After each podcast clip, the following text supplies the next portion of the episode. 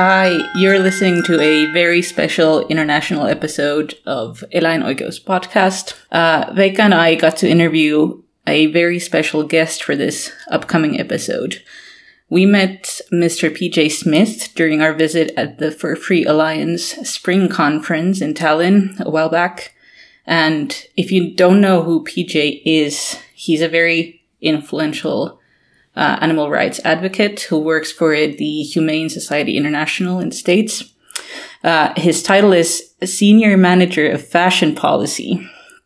And what he does is that he works with brands and retailers and uh, encourages them to be more animal friendly.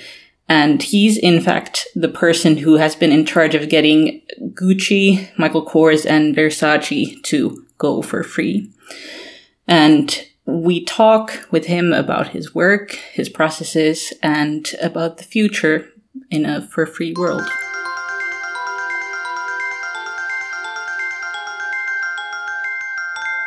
All right, we're here in Tallinn with PJ. Um, how are you? I'm doing well. How are you guys? We're great. Good. It's a sunny day out here. It's a wonderful time to be in Estonia. Um, sun's shining and uh, it's not too cold, so happy to be in this part of the country. yeah, yeah, exactly.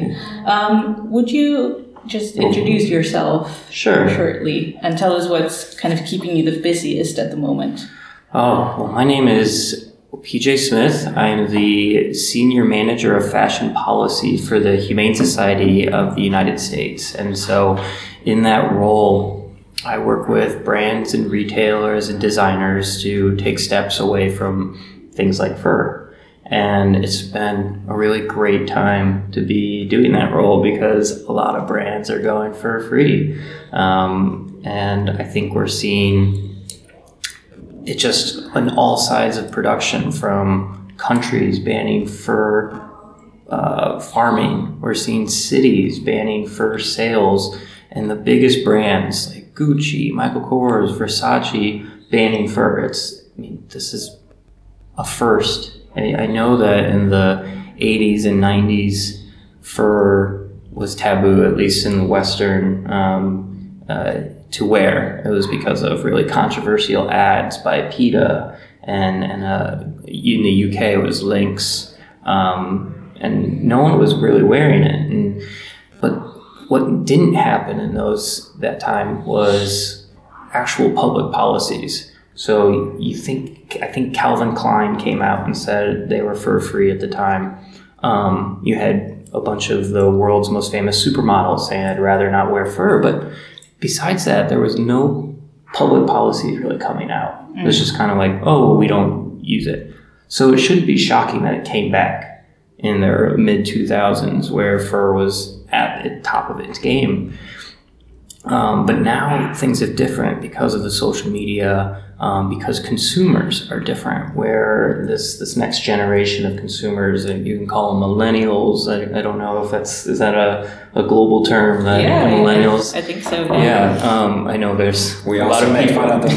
yeah, there's a lot of people that just hate saying that word, but the the reality is that they are changing the way companies relate to their consumers because they are rewarding companies for being socially responsible and they really really embrace this idea of innovation and sustainability. And brands are recognizing that. Gucci i believe recognizes that that is marketable. So they want to reach those consumers. They want to say we're fur free. And uh, i think they were rewarded nicely by all the positive press. And i mean they're going to be considered the leader in that. And now all these brands that weren't quite as vocal or silent are coming out of the woodwork and saying we're, we're fur free too um, Yeah. and it, the, the problem is that i think that there's going to be more and more brands that are going to be look like they're followers and uh, not leaders on this issue so I, uh, sorry if i'm going on too long but Perfect. around five years ago I, I I tell this story often because it changed the way that I approach uh, my my job. Um, I met with Inditex in Spain, so Zara, um, Massimo um, some of their they have some of their big brands, but uh, they sat me down with their top people in the organization, including the second richest man in the world at the time, um, Mr. Ortega. And they said, We think animal welfare is going to be really big in, in fashion in the next five years. And for some reason, that clicked in the way that I, I approach companies because I don't go to companies and say, you shouldn't be associated with this cruelty anymore. This is a bad industry. I mean, it is. It's a really horrible industry. But I can go to companies now and I can just say, this is happening. Yeah. This is animal welfare in all industries is, is, is becoming more prominent from what we eat, cosmetics, um, the way entertainment, circuses are closing. Um, no one wants to be the next company that is shamed for being really bad to animals. And so it's easier to go to these brands and say, you're either going to do this now or you're going to be doing it later on. But why don't you try to be a leader in yeah. your industry? And for some reason, I think that resonates with companies. Yeah. So you already mentioned social media and the new generation of consumers. But do you have any other thoughts as to why all this is happening right now? Why are we seeing this huge trend with vegan and yeah. environmentally conscious consuming and all this? Yeah. Well, I think innovation is really a driver for a lot of this. Um, I know with in the U.S. Uh, there is a lot of these new faux meats coming out, um, which is getting better and better and we then have we're growing meat in labs where we can potentially feed masses real meat where they won't be able to tell the difference. I know it sounds strange. Um, I don't.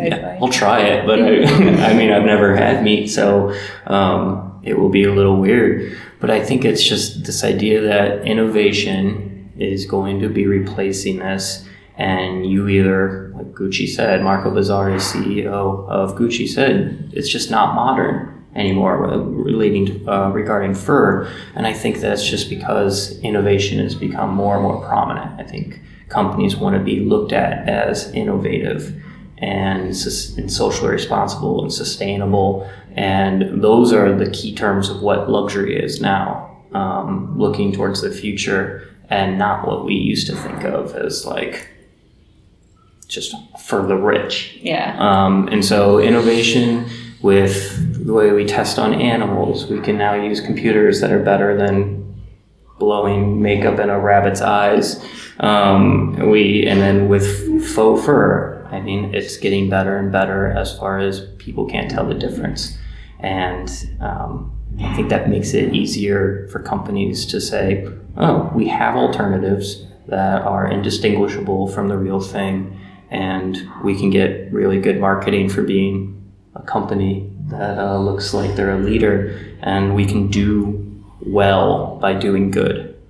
Yeah. Did you see yourself kind of reaching this point where you're at now? Because like you work in fashion, but like from a very interesting angle. So was this something that you always kind of aspired to, and how it how does it feel to do it now? Yeah, I I remember starting this at the Humane Society of the United States. It was close to 10 years ago. And we were just kind of reaching out to companies, having wanting to have a conversation, not really getting much of a response. I don't have a fashion background at all. And I, I feel like that helps me because it's very, I, I see it as a business. I want companies to make money and I want them to do it by promoting their ethical um, decisions. And just I would say since the Fur Free Alliance, and that's why we're all here, when we started to look at the corporate campaigns and, and decided on, it was around 2015, we just we looked at Hugo Boss and Armani, and we were saying it would be great if they went fur free, and so we reached out on behalf of the Fur Free Alliance and said, um, we can give you a lot of promotion for being like the big companies. And Hugo Boss was the first in 2015. They they jumped on the opportunity, followed by Armani, followed by Yoox Net-a-Porter. Did I think it was going to get this fast, this quick, or this far, this quick? No, I I didn't think in my lifetime I would see San Francisco banning fur sales, Norway banning fur production, and Gucci going fur free.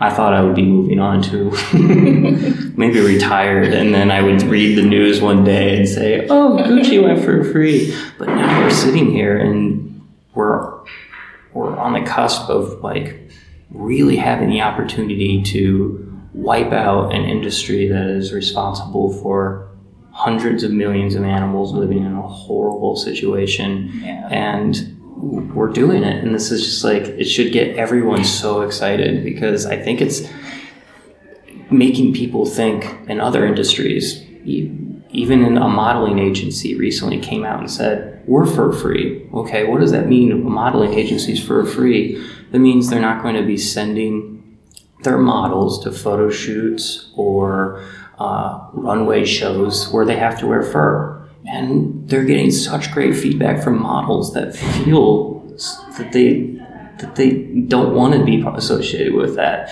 They feel like ah, gross when they have to go to a, a catwalk show and have to wear fur. So they're going to get so much positive publicity.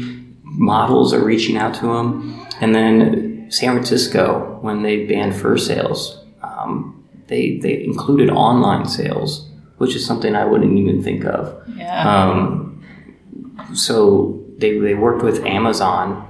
They met with Amazon like a week before, and Amazon's like, we can restrict fur to your city by just punching in a couple zip codes into their whatever system, and no longer fur fur will no longer be uh, sent to San Francisco. A, I wouldn't even think of that. yeah. No. Um, so everyone is kind of being like, how can we be the first to do something on this issue? And and just for I mean, why we focus on fur, um, why I've always thought it was the best approach is because I think as a society. Um, we can all get behind that. I think it's controversial. It's we we don't like animals in cages, and to think of a wild animal in a cage for its entire life um, it's just something that I don't think anyone is okay with when they learn about um, the industry. But it's also a platform for what's next. I mean, a lot of these companies, this is a basis for them to.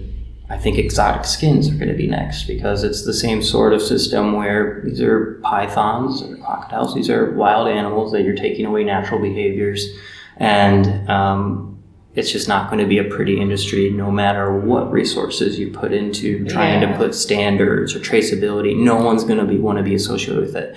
So it shouldn't be too shocking to find more brands after this wave of companies going for free that exotic skins are going to be free. Um, exotic skins are going to be banned.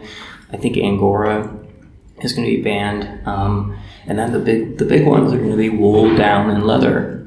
Um, and that's again where innovation is going to come from. Where we're I said we're growing meat in labs, but there's several companies doing the same with leather. Yeah. So there's kind of, in a way, maybe you could call it a vanity scale, that you start from the top, things that are totally like luxurious, excessive things, and then you move down the scale, kind Well, of. you have to because this stuff is very expensive. So to grow, I think the first hamburger that that someone ate it was a meatball that was like a hundred thousand dollar meatball, um, and the same is going to be with uh, the leather. I think they're close. I think it's within the next five years we're going to see this, and we're going to see it from an Hermes bag. Think that's going to be my guess. And Hermes is going to send sell a eighty-five thousand dollar um, biofabric leather bag with a biofabric silk um, in like interior, and it's going to be very very expensive. But you sell a couple of those, you might have some more money to up up like up production, and then you're just going to slowly start seeing. And I think they really work like the leather. Um, biofabrication leather industry. I don't. We haven't even. We don't even have a good name for it. Like Yeah. clean meat, clean leather, lab grown. I don't know what they're gonna call it, but um, I think that they're gonna try to get in the automotive industry and at Tesla because Tesla is no Yeah. longer gonna have leather in their interiors, and so it's going to the price will go down, and hopefully we'll all be able to have leather bags and leather shoes, and at one point not even no animal is going to be harmed in the process. Yeah. Yeah. Exactly.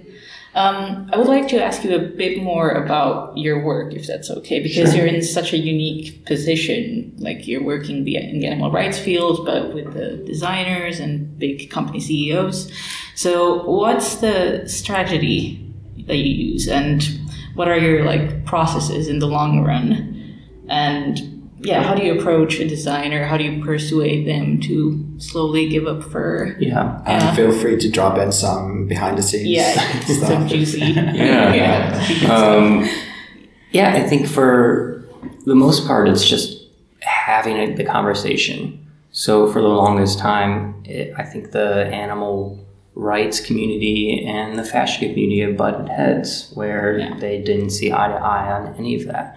And so when Humane Society of the United States started working on the fur issue, we started working on labeling because um, for those who don't know, fur coming into the United States, um, if it was valued at less than $150, didn't have to be labeled at all. So you would look at a label, I mean, everything has to be on the label. But for some reason, the fur industry got out of that. And so we started working with companies just saying, hey, this is a problem because you are potentially selling your product as the wrong species or or what was worse. And we started seeing it quite often with companies selling real fur as faux. And i think we all were on the same page that consumers deserve to be to know what they're buying even to the very smallest scale of species and country of origin of where the animal was killed that's the only thing that really has to be on a label for fur um, so we passed federal legislation. President Obama signed it in 2010 that said all fur had to be labeled. But what I think that showed um, a lot of the, at least the U.S. brands, was that we were a professional um, organization that just wants to have a conversation and will do so in a very professional way. Yeah. Um, we're not going to be standing outside your door, even though I, I have in my past. I've held signs and They don't have to know that. they don't have to know that. And I have had some situations when we first started talking to the organization that owns Donna Karan. Um, I showed up and they had a police escort because Wow. they, they didn't know who I was or what I was about. They thought maybe I'd be showing up with um, a sign. Um, but since then, I mean, now we have a really wonderful relationship. And Donna Karan went fur free um, a couple weeks ago. So just having that conversation um, meant, meant a lot, and I think it's progressed since then because companies want to do better or they want to protect themselves from being associated with something really really bad. Um, I don't know if SeaWorld is is well known. Yeah, so. globally. Yeah. But that was a really it was the first time that you could point to the power of a documentary coming out and associating a brand or a company with cruelty, saying that orcas are not supposed to be in tanks. And what that ended up doing was sales plummeted um, and uh, attendance into the parks plummeted, and it still hasn't rebounded. And no one wants to be the next SeaWorld. And if you're going to be selling products like fur, um, you potentially can be associated with that. Yeah. And so that, along with this idea that awareness of the way, awareness of animal protection and animals in general, how majestic elephants are, uh, their memory and what we know about them because we have the internet now, led to something like we don't want to see them do tricks anymore. And so you're, seeing circuses banning animals across the globe. Um, Ringling Barnum Bailey, one of the like, biggest circuses that's been around for 150 years, had to close because no one wants to be associated or they don't want to see elephants do tricks anymore. So you tell companies, you don't want to do that. You don't want to be associated with that. You Yeah. you want to be on the right side of this issue. And what we're seeing again with all industries is there's a greater awareness of animal uh, protection, and uh, it's it's exciting. Um, I think because we almost used up the 20 minutes and you already talked a lot about the future, that was kind of going to be our last question. So instead, I, I think maybe we should ask something about because uh, you've been working with a lot of like high end big fashion brands. And people might see that as a kind of a separate layer that doesn't really connect to the whole industry. But um, we're kind of interested in that. That does like approaching big brands and getting them to go fashion free immediately have consequences for the whole industry. Mm-hmm. Yeah, I think it's a trickle down. I mean, uh, Zara and H and M are constantly in trouble for copying what they see on runways, and I think, I mean, style is very individual, but we take clue or cues from what we're seeing on runways, and um, that's what companies that are more approachable or more in our price point, I would say, um, they're going to start selling and they take those cues from a really high end brand. So I, the fact that this has just all happened in October, I mean, we're, we're talking about fur in the other room and in all aspects, but um, it's going to take some time to see the results of what, what, what it meant for Gucci to go fur free. Um, how is that going to impact sales in China where brands, um, brand loyalty is, is huge? Um, and they take cues from from those big brands. So I think it's gonna it's we're about to see the beginning of a domino effect. Um, hopefully, with more countries, um, maybe Finland someday banning for for farming, and we're working on that. yeah, yeah, guys are doing great stuff, and more companies banning fur, and and we'll see what the cities do as well. But this is it's going to be really really difficult for fur to come back after this um, because of these public policies. So it's just like it's our time to really squash that industry and uh, make sure that they don't ever come back. All right. Yeah. Well, this was great. Thank yeah, you. thank you so much. Yeah, yeah. no, I uh, I'm really excited to do this, and I, I really appreciate all the guys, the work that you guys are doing in Finland, and it's great to, to follow.